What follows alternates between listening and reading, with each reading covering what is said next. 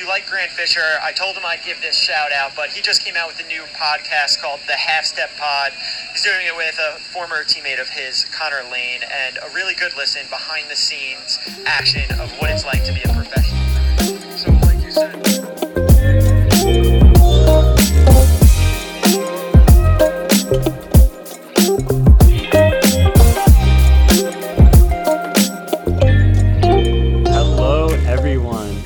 Welcome back once again to the Half Step Pod. I am your co host, Connor Lane, across from me via Zoom, as always, my co host, Grant Fisher. Grant, how are you doing? Doing great, man. Uh, yeah, happy to be back in Portland. Sun's been shining. Uh, got some great races to watch this weekend. Um, kind of feeling the, the lag of of not having track or cross country on on TV uh, now. You know, in the days following. But um, I wish track were on TV every day. You know. Yeah, yeah, we got to talk to some people and make that happen. It was a super exciting weekend. I'm, I'm sure you're also feeling a little bit of lag. This is going to be the first pod that we have that's maybe not, you know, a race recap of one of your races. Uh, and obviously, the race has been going pretty well recently. So I guess it's new terrain for the pod as well, uh, which is which is going to be exciting. We had a really big weekend uh, this past weekend in the NCA, obviously, right? The combo meets that when that was announced back in like October, November, when they were like, yeah, we're just gonna move indoor to there where it normally is, we're just gonna move across to the same weekend. I feel like 90% of the NCA was like, okay, but there's no way that this will still be the plan in March, right? Like, there's no way it's still gonna happen. And lo and behold, we get to mid March and we got people going for the double. We got track on Friday, Saturday, and cross on Monday on ESPN. I mean, yeah, how did how did you feel about just like, was it as crazy to you that it actually happened? I mean, I know you're not in the NCA anymore, but you've been there. Yeah, man, it was it was surprising. Honestly, when it was first announced, uh, I also thought they were kind of just placeholder dates Yeah. that uh, the higher ups at N- in the NCAA that don't really understand the sport just kind of threw some dates out there and didn't Which it realize that been. they were. It, it could have been that, and then it just happens. I feel like there's been a whole lot of stuff with with reactions to like the pandemic with sport that have been kind of like maybe not the most thought out, and then a lot of things that have been. But I could see that have actually been like a placeholder date, and they just were like, okay, we're gonna go with it. Yeah, I mean, it did make for some very exciting storylines. Yeah. Um, It made for a very exciting weekend if you're a track fan, and it made for a lot of interesting dilemmas that I'm sure a lot of these coaches and athletes were going back and forth on. You know, whether to double, which one to focus on, which which event their team had the best shot at winning, or individuals had the best shot at winning. It, uh, yeah, it was it was really really interesting. Created uh, a lot of drama, in my opinion. So it, I I thought it turned out pretty well. Yeah, I mean, for a one-time thing, it was a super cool experience. I, I'd imagine for the people who were there, it was super cool to observe. It definitely doesn't, you know, it should not be the norm. like, I, ideally, we don't combine two seasons like that. But yeah, it was cool to see the different strategies. I mean, Oregon went and, and won, you know, indoor off of. I mean, they had performances in the sprints too, and all the events, but especially off of their distance dominance. And I mean, those guys are like class the NCA regardless. But you know, they were able to get that done, and then you know maybe there's a little bit less depth on the cross side, or maybe those races there's a little bit less depth uh, in the distance races at indoor because you know teams like NAU, Notre Dame, like us, like we're focused more on cross. It's just it's interesting to see that play out. I mean, everyone ran really well though. Like what those Oregon men accomplished in indoor, first of all, was like was was very impressive. Obviously, no doubt. Yeah, I think the the argument that either side was watered down, I, in my mind, doesn't hold much weight. You know, the the performances that some of those Oregon distance guys put down. Yeah. You know, Uh. closing in 25 uh, with you know three races in 24 hours in, for Cole. You know, that's that's that's bordering on world class. I mean, that might even Yeah, be world yeah. class. And and he's 19. Uh, Cooper the same thing. Um, so so impressive what they did. You know, and and I and I hate Oregon, and I'll say that. Like Yeah, I, I say that, respect right? what they did. Um, like so so impressive. Um, and uh, and then you look on the cross side. Um, you know that that was a loaded race. Uh, I don't think you can make a great argument that it was that watered down No, because of yeah. people running in, in the indoor meet. So, um, yeah, a, a lot of things to unpack there, but yeah, really, really impressive. Um, some of the teams, some of the individuals, I, I was impressed. Well, and starting like starting off with just the one event you didn't really just talk about in indoor, like like Kiptoo runs a 13:23 5K, which is Yeah. way faster than it normally is in indoor anyway. And I feel like eighth was way faster. It was like what 13:33. It was 13:30 low.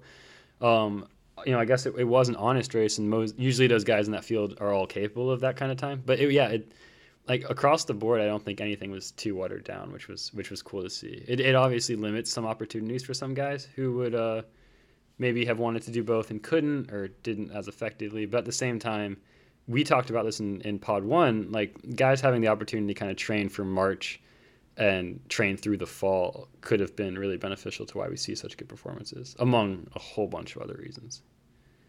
Yeah, yeah, tons of factors. Um, but when you get to a championship meet, everyone's racing each other. You know, those arguments uh, kind of become neutralized. Yeah. If if you feel that the shoes are advantageous, you know, most people were wearing the shoes.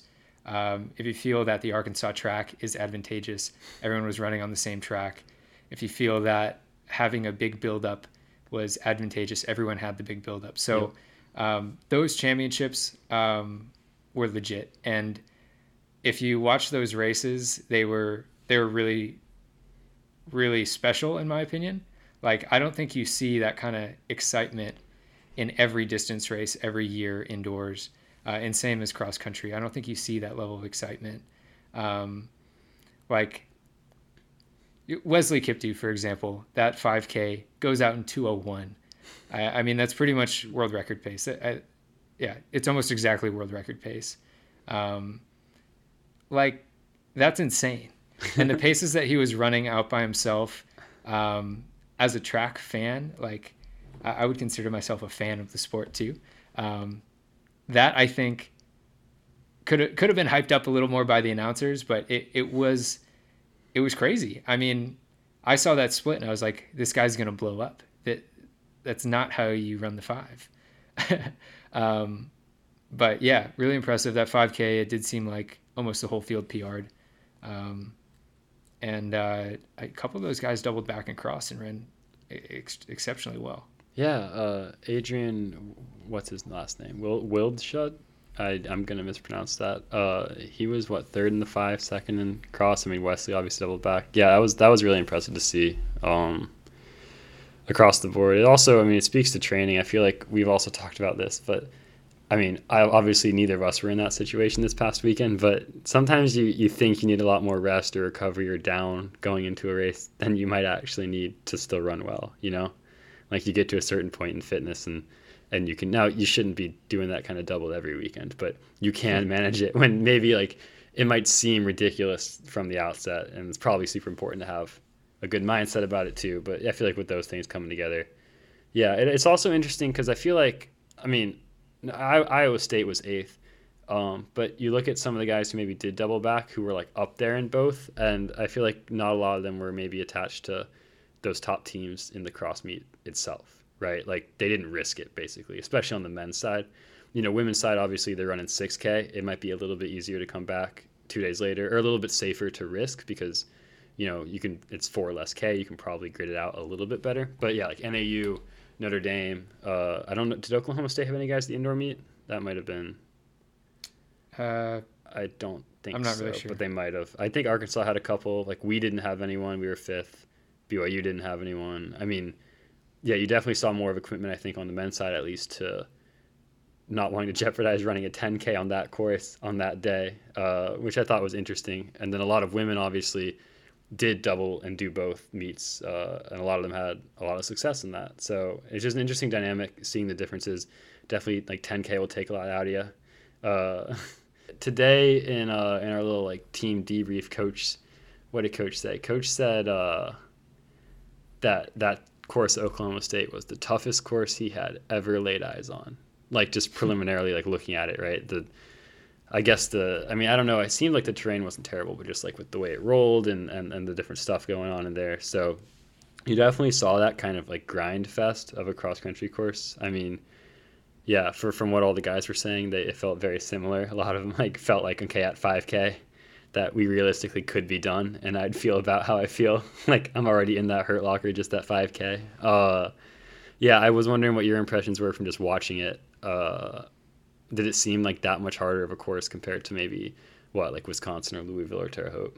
Um, yes, in short, uh, you know when when you see videos or photos of hills, I feel like they usually don't look as steep as they feel in real life. Definitely. Um, and this, the hills look pretty steep on the broadcast. Which only goes so, to show. Yeah. So in real life, when you're running up them and you have 8K in your legs, uh, I'm sure those hills felt monstrous. Uh, you know, that course was, like you said, a grind course. Um, it didn't seem like a place where you can find the rhythm, mm-hmm. uh, find the flow. And I, I think like certainly when I was in college, I felt much more comfortable and better on the flat rhythm courses than the you know up and down hill courses. Um, those would kind of throw off my rhythm a little bit. I I wasn't really like as good at grinding as as some of the other guys in the NCAA. I think um, so. I definitely respect what that course was. Uh, I've never been there in person, but it looked brutal, man. Um, yeah. But uh, I mean, in in saying that, the coverage was great. The the coverage was so cool. Like some of those drone shots um, the split it, updates it really, were good. I mean, yeah, yeah the splits were great. The board.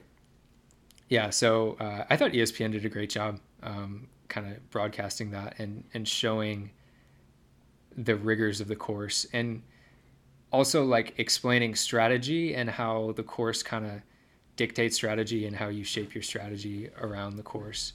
Um, I think like some of those top runners, those guys in that front pack, uh, it was really interesting the strategies that they chose. You know, there was a lot of movement in those in that front pack. And behind them, there was also really interesting strategies from certain teams. Notre Dame, for example, um, how those guys moved around a little bit and then found each other, ran together, um, and mostly finished together. And that proved to be a almost winning strategy, uh, yeah. which I think caught a lot of people by surprise. Um, so that that was really really fascinating to see like what strategies do these teams pick and what strategies do these individuals pick? And you were watching the same race. What, what did you think uh, about what was going on out there? No i mean i think that that all of those points about strategy are, are worth diving deeper into. I thought the lead pack was so interesting. I didn't watch the 5k live. Uh, i saw the splits. I think it was like what Thursday day or Friday day or whatever, and I was in the section for class, and I just by the time I turned on the meet, uh, that was done, and they were moving on to DMR.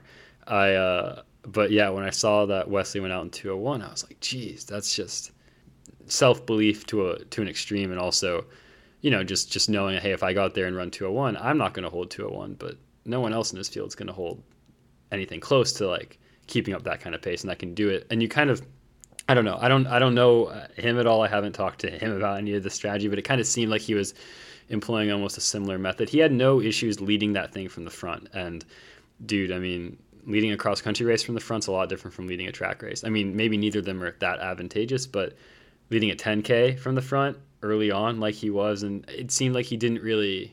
I mean, I'd love for your opinion on this too. It seemed like he didn't really care what everyone else was doing around him or behind him. He was going at his pace uh, we saw that that guy from Hofstra went with him for a little bit. Uh, they fell off. Mantz's group, like that second group, was kind of just doing their thing, and then they ended up converging on him. And yeah, I wonder if if Wesley Kiptoo regrets like maybe not just being a little bit more conservative and being like, okay, I'll just I'll stay in this group until a, a few k to go because he had run such a fast 5k a few days earlier, and you know he potentially could outkick those guys with a smarter strategy maybe uh, because of how talented he is. I mean, Mantz is an ultimate grinder, and he certainly deserves to win, and he just absolutely broke those dudes. But yeah, I wonder what you thought about that kind of strategy, the front running from the Iowa State guy, Wesley Kiptoo. If like, if I mean, uh, it works if you're that much fitter than everyone else. And obviously, he was in that 5K uh, on on Friday night. But then going into Monday, a 10K, you've already raced. Difficult conditions. It seemed like it was pretty windy. You know, there's there's all these other variables how does you know how does that play into maybe like the decision making? I know you you wouldn't make the decision to front run like that anyway, but like what do you think about it? yeah, man. Um, one thing I I've noticed about some of the best cross country runners in the NCAA over the years is they have a really fine tuned understanding of kind of how hard they can go. Like they understand like how close they can get to the red line before going over. And I think in that race specifically, that was a skill that really paid off for a guy like Connor Mantz. Like it, it seemed like he was he was going like from quite a ways out. It looked like um, I mean his style is kind of like it looks like he's grinding often, yeah. um, even early in a race. But he doesn't often go over the line and go off the deep end and blow up that no. often. Um, I can't really think of too many occasions where I've seen that with him. And I think that's characteristic of a lot of really good cross country runners. They can they know where that line is, and I think I think Wesley Kiptoo has a very good understanding of where that line is too. Um, it was just you know so, someone was better than him on the day, um, and that course I think rewards someone that has a very good understanding of themselves in that regard. For example, you know if if you're at 8K and you realize you went over the line and the legs are starting to feel like like lead, the course will punish you very quickly, much more than you can just like kind of muscle through a flat course. If you go over the line too early, uh, you'll get punished. There's there's no way around it on a course like that. Um, so all of those top guys, when they were in that pack, kind of going back and forth, I it was interesting to see where guys chose to use their energy and where guys chose to kind of make little surges. Um, because, like I said, you don't want to cross over that line and go into into the twilight zone, um, if you may call it that. So, yeah, I I thought Mantz did a great job. Um, yeah. He clearly knows himself very well, and uh, that'll serve him well in the future. Um, yeah, Adrian Wildschut did a great job too. Uh, I thought he ran a really, really smart race. And uh, yeah, to dive more into some of the team running, obviously NAU crushed it. Um, mm-hmm. And, you know, they're a well coached team. Uh, Mike Smith is a great coach. Uh, again, NAU would be a team that I would put in the hate category just because I always wanted to beat them. Um, I don't think it's like a, a true, deep, deep hearted hate yeah, but more just know, like I want to beat those guys. of course. Um, and same with same with what I mentioned with Oregon. That's like, what I was gonna say. I don't know if we have any like true hatred rivals, unless I'm overlooking something. I guess we're supposed to hate Cal too, but I don't. I don't know. We don't like Cal, but I don't. I don't know if it's that extreme. It's nothing like uh, like a Duke Carolina kind of hate, like just college yeah. rivalries or something. No, I, I think it's it's more of like a you want to beat them so bad, of course, and like you you get pretty revved up before races and like you know you want to put your fifth man in front of uh, whoever you're trying to beat's fifth man. And i think that manifests itself as like i don't know if hate's the right word.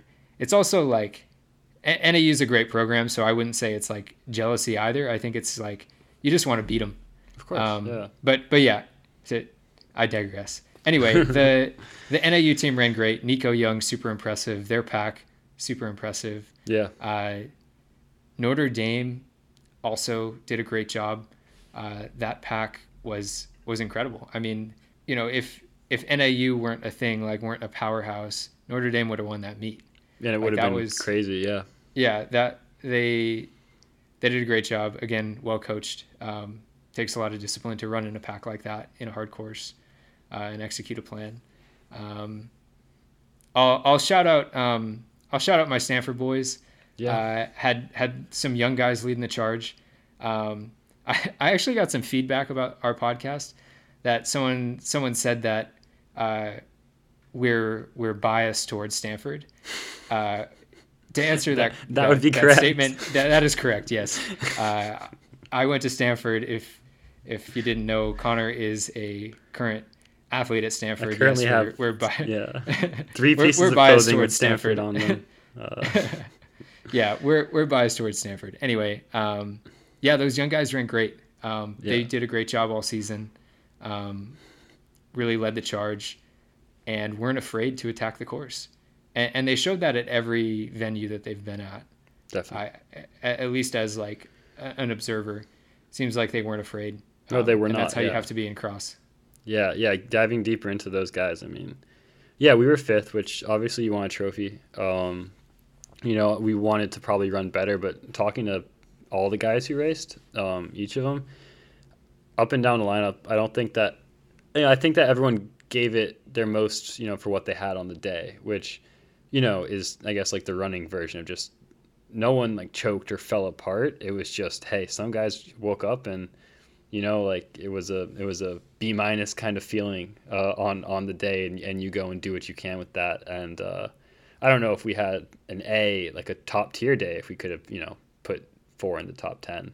Uh, anyway, but no, certainly uh, guys gave it what they had, and then we had a couple young guys in the in the front who were doing a great job. I mean, Charles Hicks in, in 14th and, and Cole Sprout in 15th, and then uh, Kai Robinson, our our another true freshman from Australia, and I think 46th, just outside of All American, and then all of our older guys who've, who've been there before, um, bringing it up. And yeah, I think that we're all disappointed. I mean, whenever you're that close to being on the podium, you know, and that's kind of our expectation year in year out. It's it's frustrating, but it is it is cool to see the young guys running so well. It's an awesome thing and also a non-ideal thing. Uh, we love it because uh, we love that they're so fearless and that, that they're able to shoot for that. Uh, and it's it's not great because we want to put more guys around them, put guys who have been here around them. And, you know, that's not just about the seven, eight guys who are at the meet. It's about guys who are back home as well, like myself, um, coming out of injury and, you know,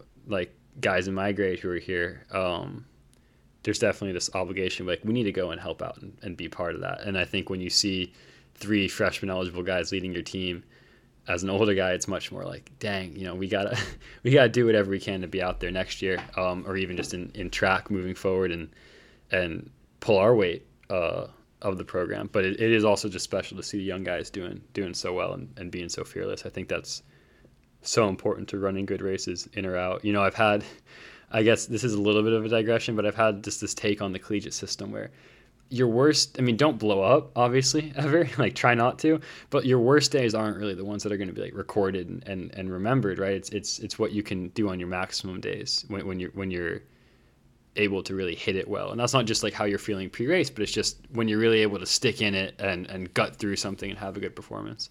And you know in cross country at ncas it the team aspect matters a ton and you don't want to risk that line and potentially blow up. But at the same time uh, I am a fan of what these young guys are doing in going for it and you know potentially failing but still running really solid races off of that. I think there's no reason to be super conservative in, in, in the NCA system. It, it doesn't really reward that. Um, as long as you can, you know, kind of be comfortable not completely blowing up, I think it's it's always worth it to take that risk um, and try to hang in there and, and go. You know, we saw Charles do that at Pac-12s, uh, where he tried to run with Lalo for a little bit. Uh, you know, we've seen guys do that throughout the year. That that to me seems like the way to go. You know, because if you pop a couple of those and you put up some real times, like that is what I don't know, kind of culminates the NCA scene. That's what kind of moves you on to the next levels too. So. I don't. I mean, you can probably speak on that. You had a very consistent college career, but I've just I've been thinking about that a lot. I feel like it totally makes sense to kind of shoot for it, like those guys have been doing. You know, there's not that much of a negative to it. Yeah, I, I think that's a great way to put it. Um, you know, sometimes, kind of like I mentioned, riding that line, sometimes you got to go over the line to, to know where it is. Um, if, if you always are conservative, if you never overextend yourself, you'll never know how how far you can go or how fast you can go or where that line is. And you know, it sucks when you go over the line. Sometimes that manifests itself in an injury.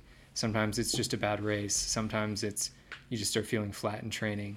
But I think finding that line is really, really important. And once you find it, you can kind of operate just below it, um, or or know how to cycle and progress your training, um, such that like you don't quite go over it, or or maybe you go over it once or twice, but um, you never push the needle too far um, you never kind of get in that that uh, overextended zone. Um, and in order to do that, you can't be afraid. Like you can't be afraid of blowing up. You can't be afraid of what other people are going to say, and uh, that's hard to do, especially as a freshman, especially mm. as a young kid on a college team. Um, I certainly didn't have that attitude when I was a freshman. Uh, I was more of a, a follow the leaders type, you know. Um, I, I was almost afraid of overextending myself. I think it took me a while to to like kind of shift that mindset of of almost fear of like getting hurt or fear of doing too much, um, and turn that into a mindset of like figuring out how good I can be, and in that process, you're you're gonna you're gonna fall on your face at some point. Um, so yeah, I to to piggyback off of what you said, I completely agree. People look at your college career and they see uh, at your career in general, and I'm sure that they see like a lot of really consistent performances. But there have definitely been times where, you know, you've you've fallen flat in your face. I know for me, it's been more falling flat on my face in terms of injury specifically, and then that's just a super frustrating process to try to get out of when you know you're so hell bent on like pushing that maximum, being like, oh, we're just gonna send it, send it, send it. You know, at a certain point, you have to try to be smart and rational, and that's kind of your only way to progress through. But it's certainly been exciting to see what these guys have been doing, and you know we've been we've had a really fortunate year being like health wise for for all the guys, uh, which has been really exciting. But yeah, uh, you know, fifth like, up until that race, we won or come in second in every meet, and I think we're really proud of that. Obviously, the guys raced Pac-12 just a week ago, um, and I know that was a really tough effort for them. Uh, not not not even to make any excuses for that, but like I think that all in all, you got to look back on these weeks and be at least proud of, you know, the effort we put forth, and if not like pumped about the result, at least, you know, we we like I said, talking to all the guys, all seven of them, like they all gave what they had on that day, and you didn't see any quit in them, and you didn't see any complete like falling apart or collapsing. So you have to kind of take that, and then, you know, just hope in a year it's like a better feeling on the day, or like we're you know we're fitter or just slightly better trained, whatever those missing ingredients are, and it gives you that little bit extra. Yeah, to to kind of to go more into that, you know, I'd love to hear kind of more about what it was like going into this cross country season, and I'm sure hmm. people listening might like to hear a firsthand uh, perspective of, um, you know, what was the conversation going into this entire season for cross country because it was a different, it was a different season for sure. Um, you didn't have the same set out schedule from the beginning of the year on what meets you're going to hit. Um, you had your COVID restrictions. Uh, what was the the general? Give me a general overview of the cross country season from a uh, college athlete's perspective. Yeah, I mean, oh, I think especially from a Stanford athlete's perspective, because this has been unique for us, right. maybe even than most schools. Um, you know, Charles just posted an Instagram that had like half of what I'm about to say in his caption. So everyone go follow Charles Hicks to see that. he just did it um, while we were recording. So yeah, I feel like it starts with, you know, we didn't get the opportunity to come back to campus in the fall uh, when a lot of teams were able to live off campus and just continue using their facilities just because we're, you know, housing is it's always university owned housing on Stanford uh, for your four years of undergrad just because of like price control and, and how difficult it is to live in the area. So a lot of the guys went to Utah to train. And then some of us stayed at our respective homes and we're just, it was a pretty detached feeling overall. Even for the guys in Utah, it's still not the same, obviously, as, you know, being on campus training. Uh, and there was no fall season, but a lot of teams didn't have a fall season. It's just we weren't all together. Uh, we weren't on campus. We didn't have access to all that stuff. But that's not a big deal because a lot of teams kind of train in that way year round. You know, a lot of teams don't have the the opportunities and the the equipment and that kind of stuff that we do have. So we're grateful for that. But yeah, we uh, we weren't sure we were going back because we thought we were going back in the fall and that got canceled. And then uh, yeah, it wasn't until early mid January that we were concretely going to come back on January 24th. Uh, and you know, January 24th is what seven weeks from nationals. Uh, we didn't have a schedule at that point. Everyone who made the decision to come back made the decision to come back without the promise of racing at all that season, uh, due to Santa Clara, like the county Stanford's in, due to their county regulations regarding COVID. If you left the county to do an athletic competition or practice or anything, you could not come back to the county and resume practicing or competing or anything until uh, our tier level of quarantine went down. It didn't matter if you waited 10 days, 20 days, a year, you would have to wait until they dropped the quarantine level. Uh, so we thought that they would end up dropping those levels and we'd be able to go compete at places, but you know, it wasn't, uh, it wasn't until we got out here that they actually did that. So we all had a 10 day quarantine. We didn't get out of that obviously until February 2nd. Uh, that was, so we found out like February 1st that we were going to go compete at FSU uh, for the guys who were healthy and who were racing.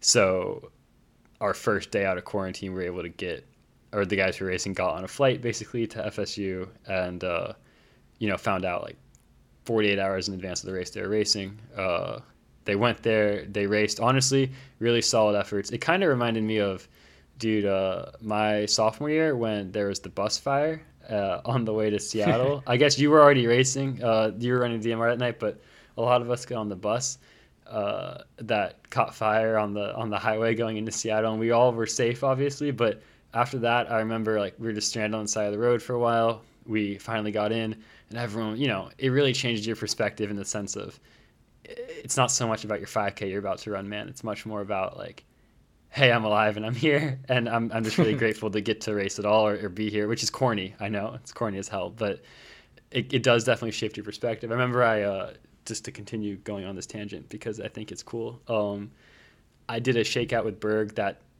like next morning, and he was running the mile, and I remember we were just like, dude, if there's ever a time like go for breaking four, I mean like this does not matter. Like we just almost died. Like our bus basically like half exploded on the interstate. Like this is just i mean like also like if you run poorly everyone's going to be like oh it was the meet that the bus caught on fire. So it makes it makes sense you've got nothing to lose. Yeah exactly. Like all our clothes smelled bad. We were like getting to the hotel super late. It was like whatever. And um Berg broke four, and that was sick. And it wasn't because our bus caught on fire; it was because he's a very good runner. but uh, I don't know. It, it felt like that kind of vibe when the guys went to FSU. Fortunately, no crashes or explosions, but it was definitely like, okay, we're gonna do this meet, and then they went and they did it, and uh, they won that one, and then we went back to Vegas for the first time a, a couple weeks after that, and we were second NAU, and that was another really good performance. Both those courses are decently flat and good terrain, though, so I don't know if they were the best prep for uh, Oklahoma State I don't think anything could have been great prep for Oklahoma State except for that course, which we didn't have an opportunity to run.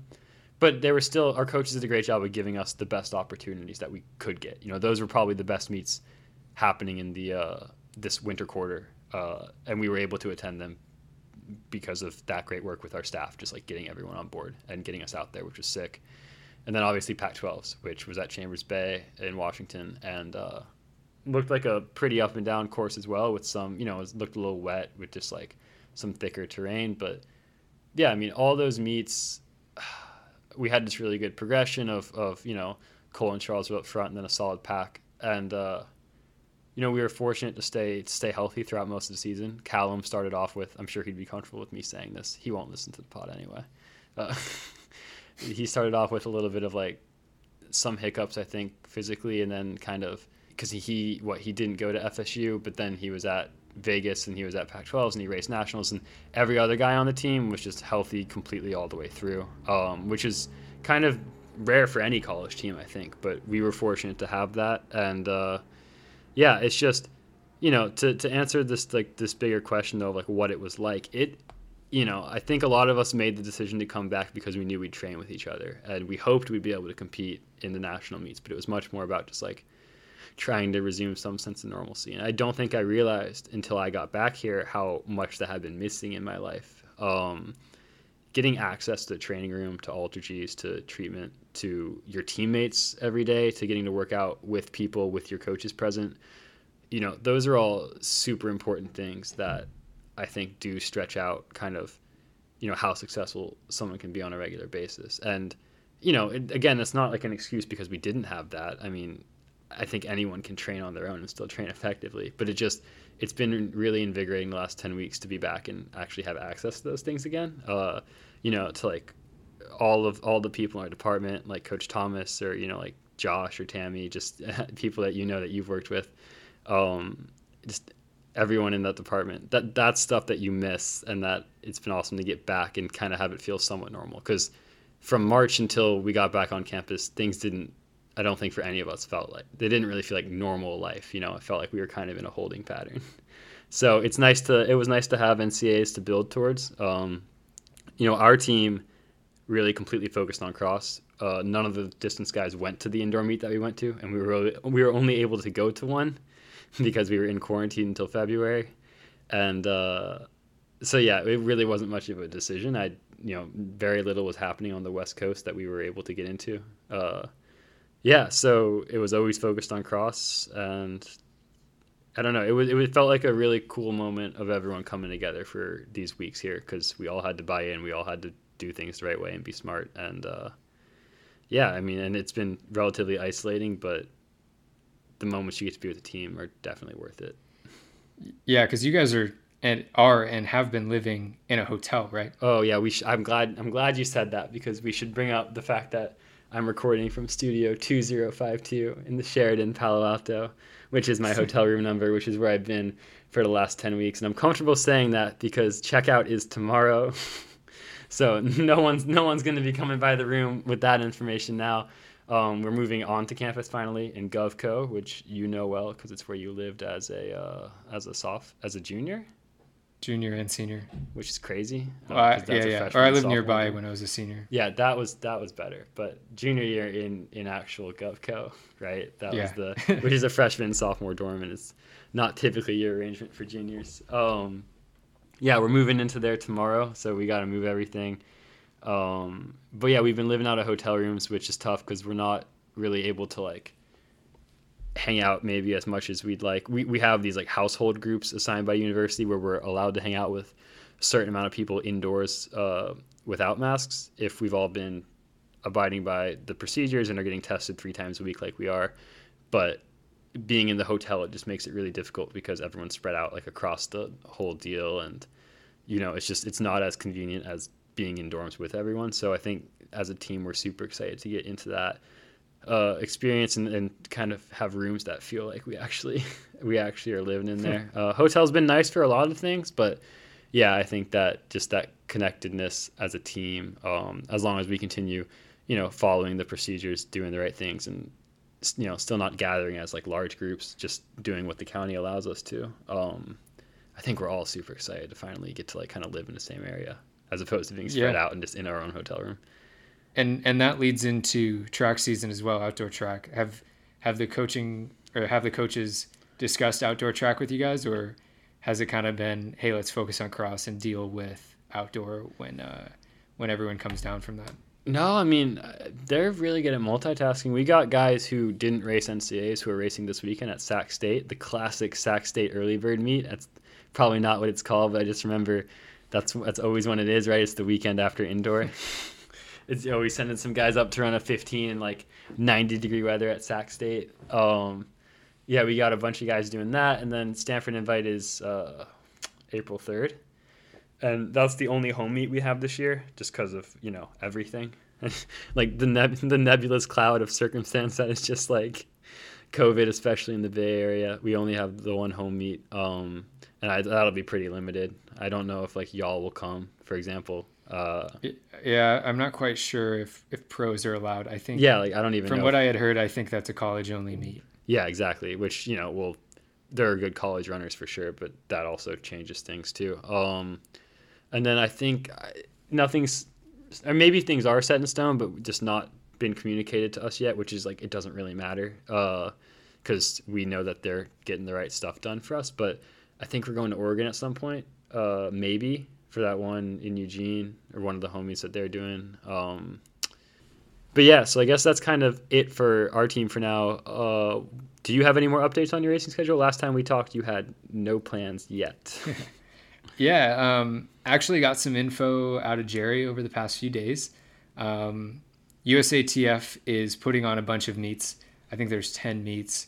Uh, I, for, I forget the names that they are. It's something about like Road to Tokyo or Road to Gold or or some some series that they're putting on. But ten different meets, uh, all different events. Not every meet has okay, yeah. um, every yeah. single event, but uh, there's a couple with good distance races.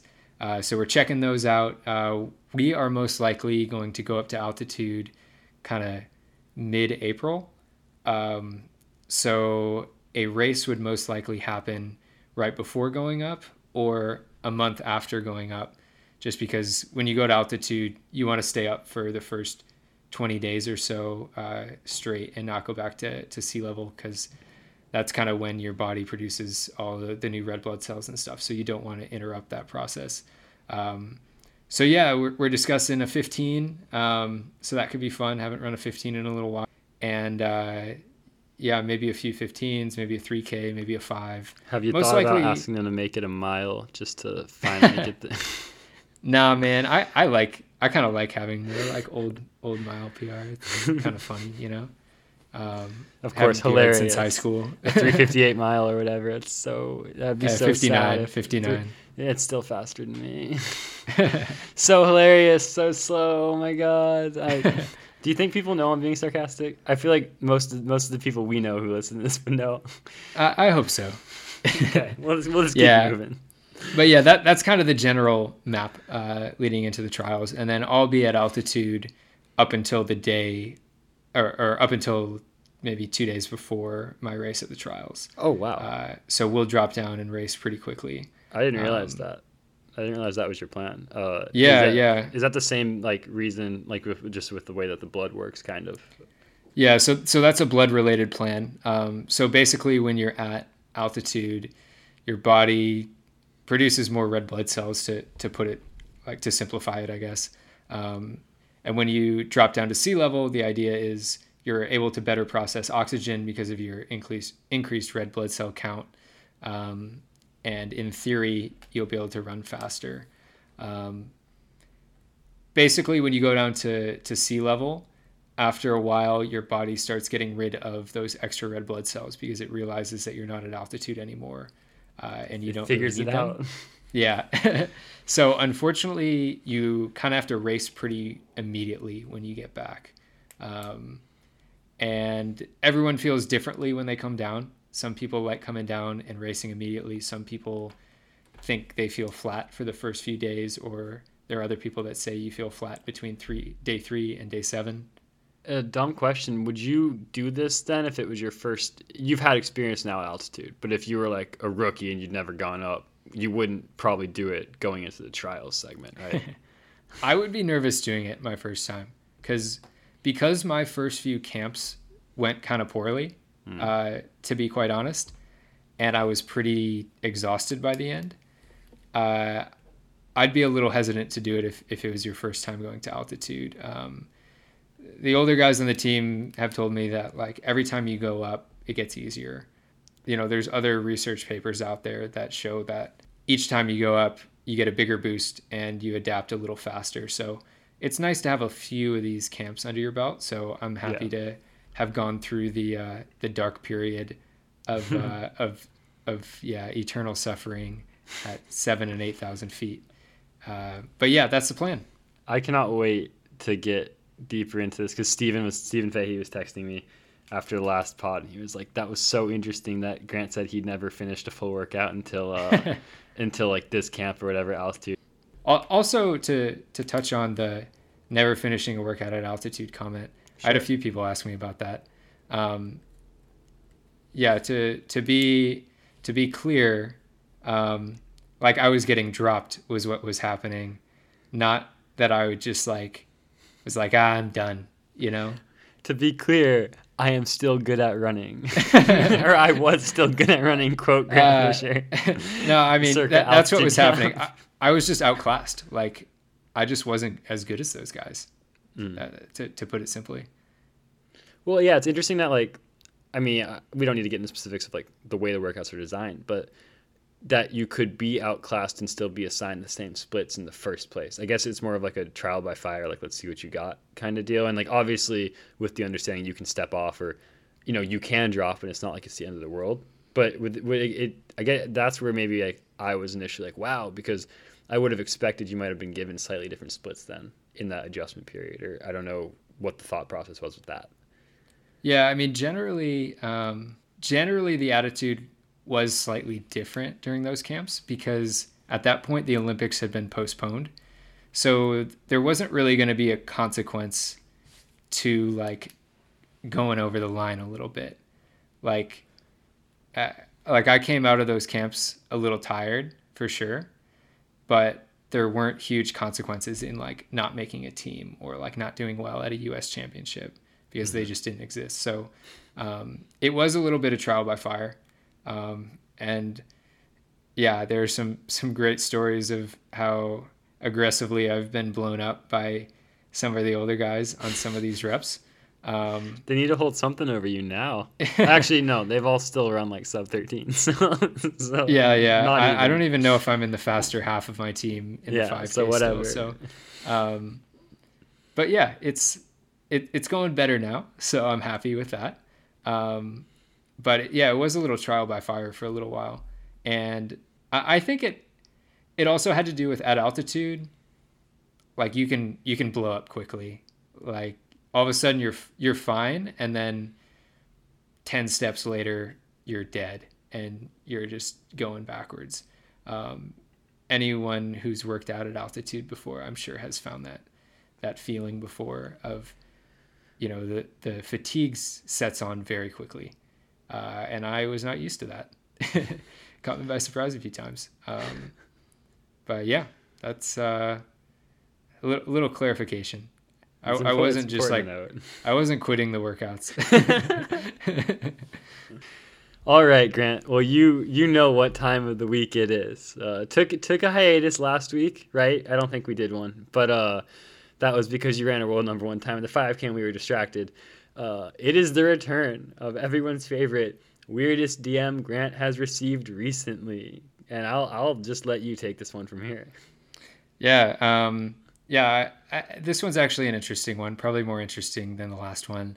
Um, I received a message. Uh, it appeared to have been uh, sent through Google Translate. Um, it wasn't perfect English, uh, Oh, I so like I, I think it, I think it was translated.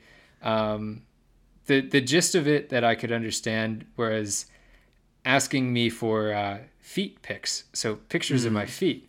Um, Hmm. Oh, they, and they know I- what they know what those are, Grant. yeah, and I Our didn't respond. know. I didn't respond, and after a while, I the the guy like wrote me again and said like, "Here's an example," basically, and sent me a picture of his feet.